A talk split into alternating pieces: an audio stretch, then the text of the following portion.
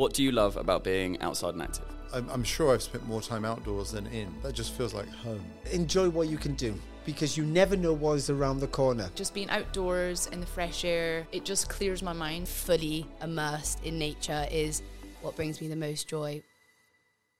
Hello and welcome back to the Outside and Active podcast, where this week my guest is no stranger to the microphone. Having commentated on the Olympic Games, no less, I am very happy to be joined this week by Ed Leigh. As well as many other things, he is co presented alongside Graham Bell on Ski Sunday. Ed is one of the most recognisable winter sports personalities in the world, beginning his career working for Channel 4 as a presenter for the popular TV show Free Sports on 4. Ed has some incredible stories to tell and does a really mean air guitar. In this week's episode, Ed speaks about the steps that led him to where he is today and lifts the lid on his commentary preparation and even gives an insight into the infamous Lindsey Jacobellis moment in 2006. A little bit later in the episode, I'm going to be chatting about two friends of the podcast who are this week's sponsors, Thunder Drinks and Ellis Brigham. But for now, let's get straight into the conversation with my guest, Ed Leigh. Ed, thank you very much for joining me. I'm going to kick off this podcast by offering you a piece of advice, and it's a piece of advice that comes from a previous guest of the podcast who was also at the National Snow Show and the London Snow Show along with you um, a few weeks ago now. And the advice comes from Neil Campbell, Neil Nine Lives Campbell, and his advice is very simple. It's to just be a nice person, just be a kind person, which I thought was very to the point and very good. What's your instant reaction to that advice? Uh, I'd say that's very sage advice, Dom. that's uh, yeah, it's such a lovely one. It's such an easy one on the surface, but it's actually so hard to do sometimes when frustration, anger, um, those emotions get the better of you. It's but yeah, if you if you use that advice, it's such. I hundred percent agree with him. Uh, I would I would always use that one. I find it hard sometimes. I'm definitely yeah. an emotionally led person. But as you get older, and I'd say Neil's probably the same, it's one of those things the more emotional you are as a kid, the more passionate you are at a certain stage. But then, yeah, you grow up and you start realizing, ah, I can, you don't, it's more important to be kind than to be right. Um, That's a good way of looking at it. I yeah, I that's definitely my one. I am a terminal know-it-all because I the reason why I can do the job I do, as in TV presenting, commentating, especially, I have great memory recall. It's not quite photographic, but it's close to. But that enables me to be right a lot of the time, or at least, or at least believe that I am, and that is a curse in it's great for commentary it's terrible yep. for personal relationships so yeah i try and take that on board as often as possible i'm not very good at it but it's definitely there so thank you neil for a bit just, of advice yeah just be a nice nice person can sometimes be easier said than done but i like the way um, i like the way you've explained that there's another tradition that we have um, and that is asking the question to the guest what do you love about being outside and active um, it removes all of my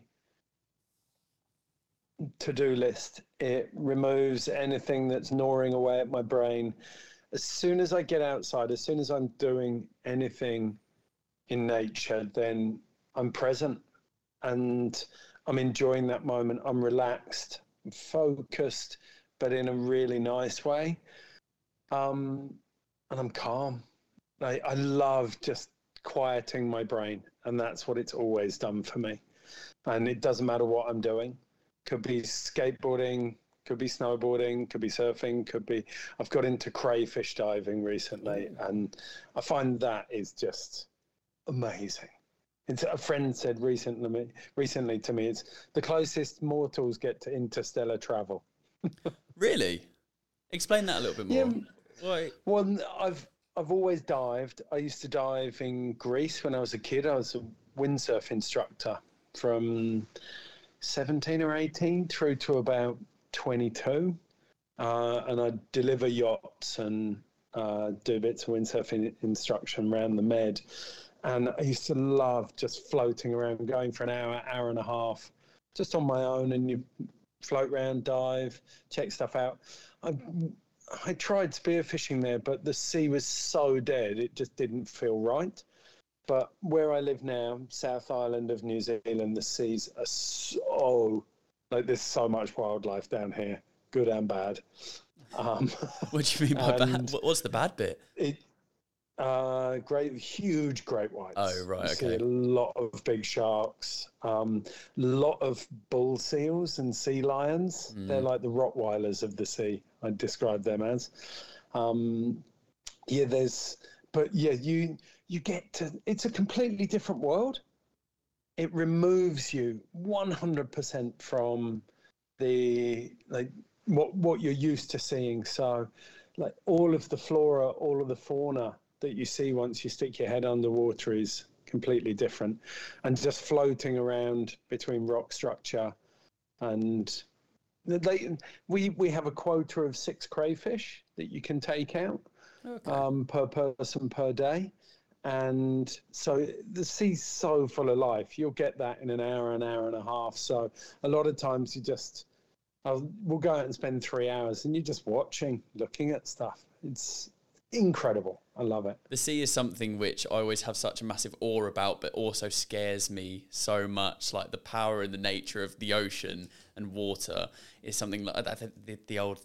I don't know whether it's a, a myth or a truth of that we only know five percent of what's actually underneath the ocean, or we've explored five percent of it, and we we there's so much of an unknown about the ocean itself that it's like you said, it's that closest thing you can get to interstellar sort of travel. It's um yeah, I can I can Well, appreciate that. The, yeah, the friend of mine that had that quote, it's the old adage that we, we actually know more about space than we do about the bottom of the ocean.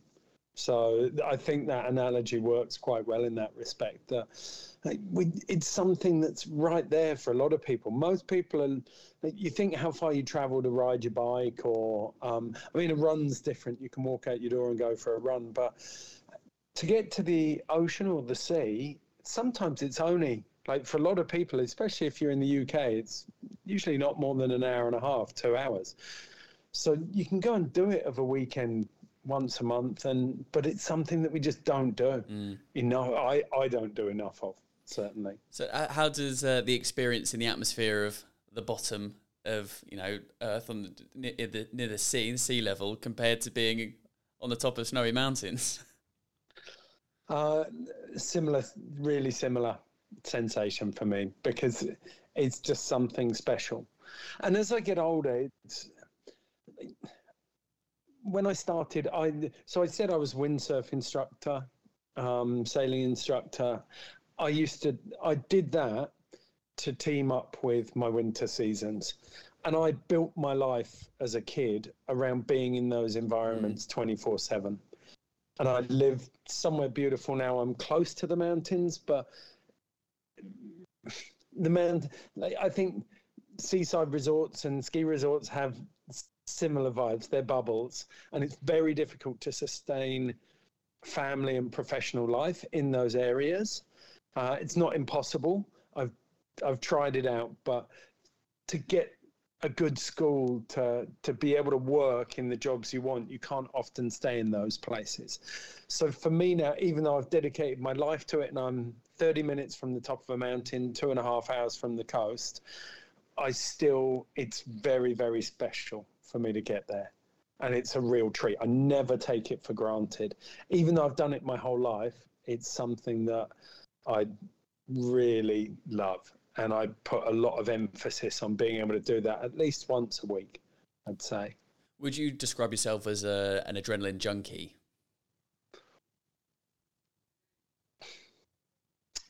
It's a really tough question. I ask myself this quite a lot. My appetite for, risk is diminishing, but I got a couple of we've got a skate bowl and a really good skate park here. Um, and I go and I I test myself there, and the consequences are quite high. It's not like running where occasionally you might roll an ankle or riding your bike where you might slide out. If I go and ride my bike, I'll ride a decent downhill or enduro track.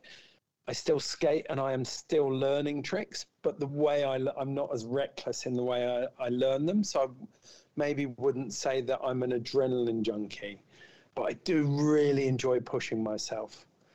And I suppose the perception is from the outside. If you look at someone, I've spent dedicated 30 years of my life to um, surfing, skateboarding, snowboarding, diving, um, mountain mountain biking less time. That was when I learned later, but I like the feeling I get from pushing myself in those sports.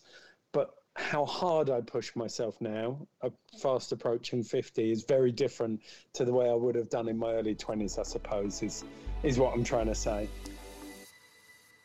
Just jumping on this conversation to tell you about Thunder Toffee Vodka, the mountain's best kept secret. Originally created in Val d'Isere in the French Alps, Scream Retail went on to launch the first pure toffee flavoured vodka onto the UK market. At 29.9%, Thunder is now bottled and blended in the UK, unequalled and unique. Thunder Toffee Vodka is about stylish simplicity of taste, and it's best served cold as a shot over ice or in a delicious cocktail. Synonymous with style, elegance, and sophistication, it is created by blending a premium five times distilled wheat grain vodka with a toffee made from all natural ingredients. Thunder Toffee Vodka is available now in Sainsbury's supermarket, so you can visit their website, thunderdrinks.co.uk, to use the Sainsbury's store locator to find your nearest branch. Because a lot of these sports, a lot of the ones you've just mentioned, seem to have quite a lot of o- overlaps char- characteristically and also with the environment that they they foster and the people that are involved with them. What is it about those certain type of sports that maybe where people do cross over quite a lot i think well it's finding a lot of them are seasonal so as as dedicated as you are skateboarding in winter like when it's cold it just concrete feels that much harder or the wood feels that much harder your body feels that much more brittle um, I surf up until we're we're in quite a because we're southern hemisphere. We're in uh, like not. I think we're one of the closest civilizations to Antarctica. The water gets pretty cold here after our May, mm. May June through till September. It's pretty Baltic. So as much as you want to do it, it's just not that pleasant. So you, I run with the seasons, and I'll mountain bike, surf, uh, skate in the summers, and I'll um, snowboard, splitboard, um, a little bit more in the winters. But it's yeah, it's, I suppose as you, it's it's all about your perceptions of what you need, and I, I think the thing that I've learned, I'm not an adrenaline junkie, but when the conditions are right and when I feel right, then I'll push. It's learning to listen to yourself and it's learning to listen to the environment about when's the right day to push yourself and when it's not. And I've got better at doing that. And I think I'm that's what makes I'm starting to look at 50. You start looking around, you're like, okay, how much longer can I skateboard? And a friend of mine who's younger, it's like, I might be done on this. We were, we were on a long drive, and I was like, really? because for me there's ways that you can tailor these things to to make them work for you and it's what you need or you want out of them i've just started learning a friend is got he froths like a tray full of beers about foiling and he's desperately trying to get me into it and he's got me out a couple of times now and i had about 30 seconds it felt like two minutes. It was probably about 30 seconds up on the foil and cruising across this bay. And I, it's the first, I'd spent about two hours. I felt like I was getting in a knife fight every time I got up on this thing, just wrestling. I was wing foiling. So you got the wing and you've got this alien sensation under you that you're trying to learn. But it was really interesting. I'm really used to being good at what I'm doing and being terrible at something and having that new sensation was really nice again. So yeah, it was that was that was interesting. I'm so used to being good at something and being able to control so many mm. of the factors involved in it.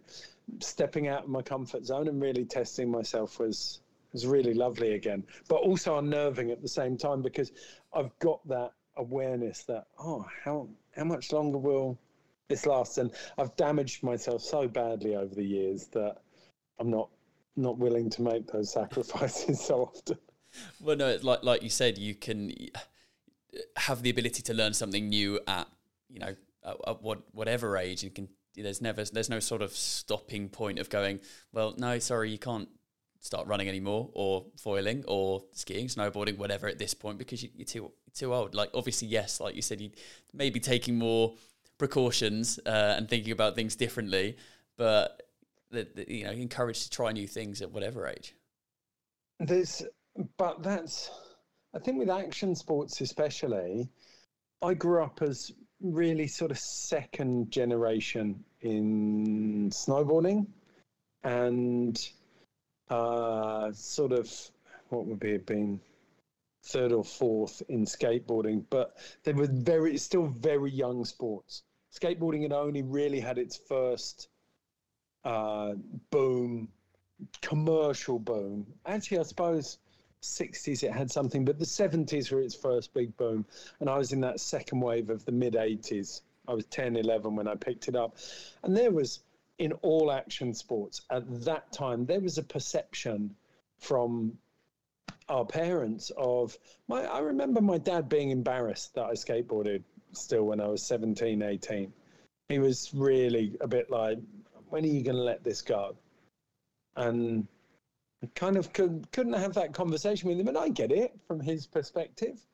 Like, people look at that, and I imagine it was like a sort of gaming is for parents now. They're kind of like, you're not going to grow out of this. And for kids, like, it's that's life, that's mm. where they live. It's how they socialize. And like skateboarding was the same for me. And my parents didn't get that just as a lot of us don't get that gaming is life for kids now. So yeah, it's important. I think people look at it now, and the likes of Tony Hawk, Kelly Slater have changed the way people look at those sports. Oh, you can do it for life. It is football. It is athletics. It is whatever you want it to be. But yeah, but it it wasn't that way always. And there's been you've had like there's had to. There's been a push by my generation and the people before me sort of saying, no, this is something you can do. You can always do it. Perception shift, definitely, definitely. Athlete tested and expedition proven. Check out the new Summit series from the North Face, which redefines backcountry snow sports clothing. Using Gore Tex Pro for durable, waterproof, and breathable performance guaranteed. The link to see more about this product on the Ellis Brigham site is in the description of this podcast, so make sure to go and check it out when you finish listening when I'm researching and thinking about questions and, and themes to talk about with people that are coming to the podcast, often one of the first places that I go to is actually their Instagram because I feel like in a bio you can actually tell quite a lot from from someone depending on what they put.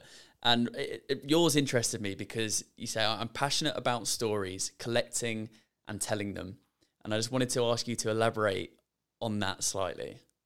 I do a lot of different things. I work across a lot of different platforms, but first and foremost, I think if someone asks me what I do, I say that I'm a journalist, and that's to me that's the definition of a journalist. You collect stories and then try and find creative ways of telling them, and it's I, lo- I love doing it. It's it's such a, I feel really privileged to have been able to do that through my life. Mm. In it was as a kid growing up, it was the currency of my family.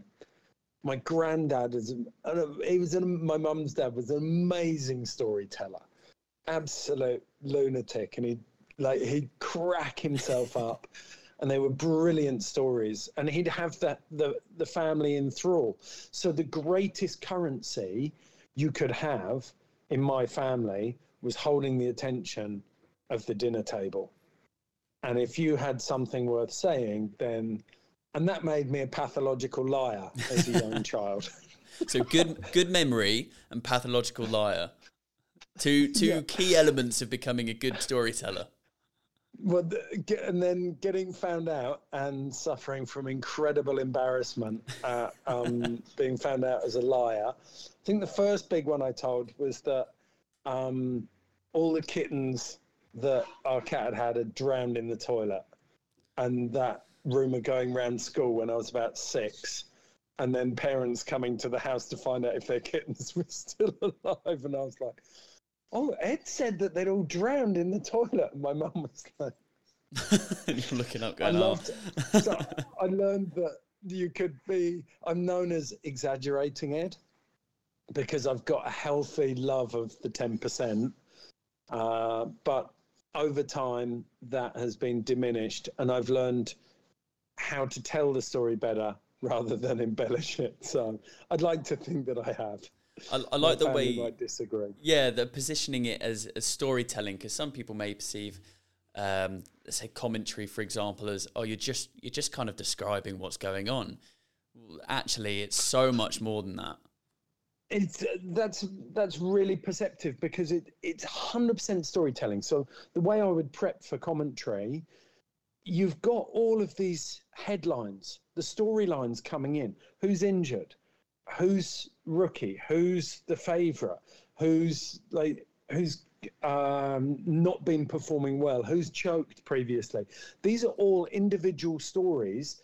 They're gonna that are gonna tie together. So you're trying to find all of those stories, preempt them. Some and then it might be that the wind becomes the story. It might be that the conditions. But there are so many different stories, and some of the ones you've identified are going to work. Some of the ones you haven't. But you're telling that story. Commentary is telling the story in mm. real time, and that is I love doing that one. It's it's such a lovely uh, uh, that's one of my favorites. I love writing as well. When it works, writing is just fantastic. When when it's not coming, or you can see that you're not you're not getting the telling the story you want, it's really frustrating. But if you can, when writing works, I love it. It's my favorite. And But it's you have to be disciplined and you have to be writing a lot. I think that's the key to that, which I don't get to do these days. To change, it's been one of the more scary parts of my job. Is that, and if you went on my Insta, you'll see it. I love watching people on social media. Have so much respect for people who can harness storytelling on those platforms, but it's not one that comes. My wife's really good at it, but it's not one that comes naturally to me. I'm not as I like. I like longer form. Mm, I love a bit of waffle, and I find it really hard to edit myself. Oh, and social, social media, media- is is six seconds. Grab your attention in that six seconds, and only that six seconds type thing. Um, and you're right. Some people ha- just take it take to it like a duck, duck to water, but obviously it's um, it's a tough thing as well. But um, I, I was interested in asking you around what you say about commentary and telling story storytelling. I imagine it's a skill that you've developed and you're still developing it over time. I mean, was was it 2003? Was it Free Sports on Four where you kind of started that journey? Um, a little bit before that, Okay. certainly on TV Mm. as a TV platform, that was the first big one. But the definitely, I started to like the commentary, especially uh, in ninety. I got my first live emceeing gig in '95 at the British Championships. I'd hurt myself and I couldn't ride, so I got on the microphone, and steadily that developed. And you used to have the the ski show. It was called the Daily Mail Ski Show, was it in um, London? Yeah. And it's now become uh, the snow shows in Birmingham and London. Then Boardex came along, and they would each have snow ramps, and I used to go and commentate on those with a guy called Christian Stevenson, who's now called DJ BBQ. Um, That's a name but- change. yeah, he was. So Christian and I. Christian was. He was the Vans snow and skateboard team manager. He did MTV Snowball with Kylie Minogue.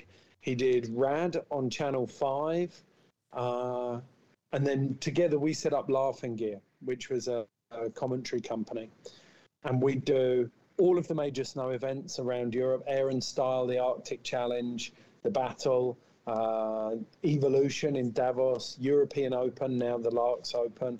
We do all of these different snow and skate comps. BMX demos through the summer. And if you're doing live MCing, it's commentary, but you're getting instant visual reactions from the crowd. You can see what works. So we messed around with dressing up. We, I basically learned. I did my ten thousand hours every weekend for four or five years between 97 98 was when it started happening regularly through to free sports on four and i was still doing it then um, i did five or six years 30 40 weekends a year on the mic learning what worked how a mainstream audience could how you could unlock a mainstream audience and make them understand action sports. These the idiosyncrasies of skateboarding bmx snowboarding and free skiing. It was and you you got to test out what worked how people connected how and for me it was it was really easy. It was always the human interest stories people like people will know what the trick is by the tone you use they may not understand what the grab is the rotation um, but they can see with their eyes whether they land it or not, and something will click as to whether it's stylish. But to get them to buy into it, it was always about the human stories, and that was what I I sort of got my head around. You test out different ways of telling those, and for me that was like commentary and broadcasting university just putting those hours in live and i watch people now come into it it also strips away all of your nerves because it I find it really easy to get up in front of a camera, but you have to get yourself pretty hyped up to go and walk out in front of 15, 20,000 people. And be that which energy. we were doing back then. Hmm. It was like, that was a hit of adrenaline. You were like, okay, here we go. Ooh, ooh, ooh, this is it. Boom. And it was, it was, when you get that right, it was incredible. And I do miss it, but I don't have the, I, I've done it a couple of times recently and it takes so much energy. Hmm. because also you're i mean you said earlier you know i'm not an adrenaline junkie but you must have to feed off of the energy of the crowd but also the energy of what's actually taking place in front of you in competition and and the activities that are taking place as well and sort of replicate that in your voice and in your energy Yeah, that's the thing. You get some, you get some athletes who you're just like, yes, thank you, because they their energy translates directly to the crowd, and you don't need to do anything. And then you get some athletes, so it, it, that's just not their style. It's not their personality. And in action sports, self-expression is part of it. So you you get that. You get athletes who are very quiet and they might be really smooth with their style and it's beautiful to watch but you don't get that same energy. Whereas you get some athletes who are loud and flamboyant and yeah it's really easy. They'll lift the energy naturally but and you get that's the thing it's like going to a gig. You get some gigs where everything just clicks and it works and then you get some gi- gigs where it doesn't so much but and it must present different challenges um say sp- speaking to that sort of audience that are already converted as such that people that know what they're talking about and they're feeding off the energy and they're there um, compared to yeah, commentating on an Olympic Games where you'll have a load of people tuning in that know what they're looking at, know what they're talking to, talking about or what you're talking about, but also a lot of people that are tuning in to this sport for the first time maybe. So how do you approach that? uh, I've learned over time. So, a really good way of illustrating this is to look at the um, Tokyo Olympics and the park skateboarding is fast and dynamic. People are getting airborne, so it's it's easier to translate. There's there's certain basic aspects of physics that people can understand. You have to go really fast, and that board's not attached to your feet, so you're going to bounce up into the air. But a lot of people don't skateboard, but it it will because Sky Brown was in there for Great Britain. There was a bit of British hope, so you're like, Yep. okay, we can make this work, and I can. My Mark Churchill, who was doing it with me, I said to Church, do it like you do it for a skate audience. His tone of voice will tell people when they're doing something good. So you can go, lovely backsmith. He's got that front now. We go through the backside 50 50 through the corner. Oh, and he's got the McTwist. And you know that the front Smith is a setup trick, the back 50 50 is a setup trick, or we've seen it before. And then you lift yourself for the big trick. So people are listening to your tone of voice if they can't understand the trick. But you take that to uh, the street skateboarding, where it's slower, it's less dynamic, and it's super technical. And the medals are going to be decided by very small details, mm. Potentially foot placement when landing, how clean and clear the catch and the pop are on the trick. It's not going to translate just gonna. Uh, can you hear that? The food blender. Can't hear the food blender, but now now I know it's okay, going on. good. I'll carry it on. I'll carry on. You can chop that bit out. But the so you've got that aspect where it's really difficult to describe, and then you have format is really hard. So in the street skateboarding, you have this wonderful format where they have two runs through the whole park, and the best run will count. And then they've got uh, is it five attempts, uh, two of which, four, three of which will count. So you've got four scores out of seven. And the the problem with that is is that if people start falling, if they drop four tricks, they're not getting anything. Or if they drop three in the um, single trick, that format means that Nyjah Huston was kind of out of the running before the last tricks. So when it goes well, that format can elevate everything, and you have this incredible crescendo. But in Tokyo, it was the first skateboarding event, and it was just a bit meh. Right. And you're like, I'm working with the sport that not many people understand, and the format has dropped it, it, can be brilliant and I love it. And I actually think it's the best way of working street skateboarding. But in that case, the occasion got the better of a few of the biggest names. And right. you just have to face it then. The comp's been like, it's not quite as good as it can be. And no matter what I do, I can't fix that. That's not my job. My job is to tell people what's going on. But you have to have enough experience to know that you just can't yell through that. One of the most interesting and best piece of, pieces of advice a producer gave me in my first big mainstream job, the Olympics in 2006. First time I'd done it for the BBC. A very, very good producer. He's always got the best out of me. And after the first or second event, he said, Happiness paints white. He said, you're just at 11 and everything's great. You're yelling and screaming and everything's at 11. You need to learn to bring it down, like bring us down to three or four, and then bring us up just for the big moments to 11 and learn how to tell, like, everything isn't great. It's like the Lego song, everything is awesome. it's like, just bring it down. Not everything is awesome. Tell us why things are difficult. Tell us why people are struggling and then enjoy those low moments because they'll give you the springboard to reach the high moments. And that was that was brilliant. It that one really really helped. Creates that contrast between the high moments are super high if you keep that kind of like you said that, that dial at three and then you can you can work it up. That's yeah interesting. And like you said working with different producers do they want different things from you as well? Or it obviously depends on what, what you're commentating on. Um, I think I'm a producer's nightmare now because working in the the world of action sports, if you're in that realm, a lot of times you're self-producing. When when I first started work on Ski Sunday, they didn't really know what to do with me. No one at the BBC really understood action sports. So after a season of Ski Sunday and kind of trying to fit in with the alpine ski racing, I was like, okay, this this isn't really working. I need to do this myself. So mm. I came back down to New Zealand, got a cameraman, and we went and filmed three features. Uh, skateboarding, snowboarding, and surfing in a day, a piece on a purpose built snow park with a single lift, and a feature on, I think, Jamie Anderson or someone. And I took those back, and they were like, This is brilliant. What else can you do? And from then on, I started to learn. I, I had no formal training, so I was terrible to start with. But my passion, I think, just about got me through.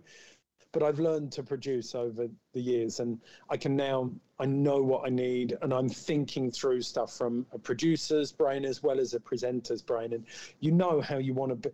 I know what story I want to build if I'm filming a feature, and it might take a different turn, but generally you're like, okay, this person had this terrible accident, they've come back from it, and now they've won an event, and we'll we'll kind of go a little bit of podium, and then we'll tell the backstory, and then we'll get ourselves back there. And it's Go on. no, it's that's so when you work with a producer, a lot of times they're kind of looking at me like, "What is this? How do we do it?" I'm like, so I'll put my arm around. I'm like, "Well, this is going to be fun." but um, equally, it's it's still been big enough. I get to work with some really brilliant young producers uh, on Ski Sunday and at the Olympics, and it's so lovely. I've been in these sports so long, and I have a tendency to get like you run out of ideas sometimes. You're looking at the same event, seventeenth year, and you're like, "Oh God, how do we do this?" And a 23 year old turns up, and they're just full of enthusiasm and ideas, and they're like, "We're going to do this," and I'm like, "Brilliant!" Complete go." objective view. Fresh, fresh, fresh views. Exactly. Yeah, and you and you will teach them something as well, and, and you kind of work together on that. Interesting. But it, listening to you talk about you know some elements of preparation and having the knowledge and having you know telling a story. Sometimes I imagine you have to have the ability to expect the unexpected when some miraculous things happen, and you have to react to it. And you have to you know commentate on that and live thinking of obviously the infamous Lindsey Jacobellis incident, gliding through, you know, clear victory, and then instantly something happens and you're reacting to that live. people people always ask i get i get to sit next to tim Warwood, Mm. who i just love i often describe it as like being able to sit in the pub. Like commentary with him is like sitting in the pub without the beers and just chatting with your best mate. It's so easy. And people often ask us do you prepare those lines? And the Jacobellis moment is a really good it's proof for me that you can't. Hmm. You can't because as you say that's a spontaneous moment. You've got no idea that it's going to be Tanja Frieden who comes through. But we come back to those 10,000 hours spent coming up with lines on the fly in the moment for a live audience. It's i'd liken it to stand up comedy. It's not as ter- like stand up comedy is terrifying. Mm. You can build you can build your material in stand up but the you if you go to stand up gigs you know the best people are thriving off what you see on the- like the interaction with the crowd Yeah, and crowd the way you build something with uh, a heckle or an outfit in the audience. We always and i always say this it's not stand up because we always had the sport. If something died on its ass we could always go back to the sport. You like you throw out some lines and then it comes back. But those 10,000 hours I'd spent doing a decade of live commentary live emceeing in that moment when Jacobellis went down your brain's there and it's got it and I'm as full of adrenaline as the athletes are because you're watching and you're living it so for me it, like when your adrenaline's sparked, it's your synapses are ready and they're they'll just charge into that and it's there. But I mean, that's not to say within me, I can remember that moment and the joy and the relief that you have when your brain gives you that. It's almost like you can see it from the outside. You're like, am I going to be big enough for this moment? And there's a lot of them where there's one I can remember vividly. Nikolai Rogatkin, uh, one of the best FMB uh, free free ride mountain bike athletes in the world, did this amazing 1080 at District Ride in Nuremberg, and it just it didn't come. The words didn't come to me, and I didn't do the moment justice. And I, in that moment, you're really you're like, oh, have I just done that to that athlete? like this is his moment and i haven't bought the like the energy to it i haven't bought You've got the both words to it. sides of, of the coin there. yeah I'm, I'm happy to say that those moments are far far less than the moments that it's worked. But it's yeah, it's there's a lot of responsibility there, and I, when it goes right, there is not a feeling in the world like it. It's it's almost as good, I imagine, as it is for the athlete. I love it, and I'm I'm so addicted to it. Just before I ask you for your piece of advice, I just wanted to touch on uh, again what you just said about co-commentators, Tim being one of them. Um, but how important is that relationship between whether it's two or more of you to be able to provide that entertainment and that oversight of what's going on as well? It's critical. If you don't work as a team, then it, it's just you can't go. And I mean, there's there's so many stories. I've never had it. I've had moments where I know it's not working. The, interestingly, the moment with Nikolai Rogatkin that I just talked about, it was my first time in the booth with Cam McCaul, and we was like, it's not his fault, it's not my fault, it's just something that's not. Mm. It, it just first go, you don't know each other, you don't know who's going to go, so there's not that confidence there that you've got each other's back. So yeah, the relationship is everything, and that chemistry that you have is the thing that really makes it work. But I know, like, there are some good commentators who've clashed in booths, like, and you, the professionals you'd never know it's happening. But if pe- two people pre- um, uh, pronounce a name differently. I've I've heard stories of people like screaming at like you press the cough buttons and they're screaming at each other in the booth, like you pronounce it this way, and they're like, go, and then like, hand signals, and then the cough buttons come off. Well, that was an incredible performance, wasn't it? no one would know anything else. That's why you need a well, camera constantly. they've got a habit of putting a, a GoPro in the booth, so I don't think you can do I think you can tell though with certain uh, watching sport. You think you can sometimes tell when there's that sl- slight. Maybe it's just not quite. It might not even be that they're not getting on or whatever. It's just where, like you said, you if you if you know someone that you're working with, you can you know where they're finishing off, and you can pick up and you kind of complement each other's styles. Whereas sometimes you can tell if that's not quite happening in the way that they quite envisaged it. So yeah, the the cardinal sin of commentary is talking over each other. So yeah, if you if you're doing that, then you know you're doing it wrong. Ed, thank you so much for for a really really entertaining and interesting chat. Um, there's only one thing to ask left from you. At the beginning, I offered you a piece of advice from uh, from Neil, and now is your opportunity to pass on a piece of advice to a guest coming onto the podcast in the near future. Um, the thing that I've learned, I think over time, is that it's all about the people. I, it's about who you surround yourself with and how you treat each other. And if I could give anyone any advice, it's to look after the people that you live your life with, professionally and personally. It's it's those relationships is especially in work. I, I know that when I get to work with good people, then everything else takes care of itself. Success comes from building good teams and having respect for people. So that's the one bit of advice I'd give, I think. Thank you so much. I look forward to passing that along. Cheers, Ed. Awesome. Thank you so much, Dom.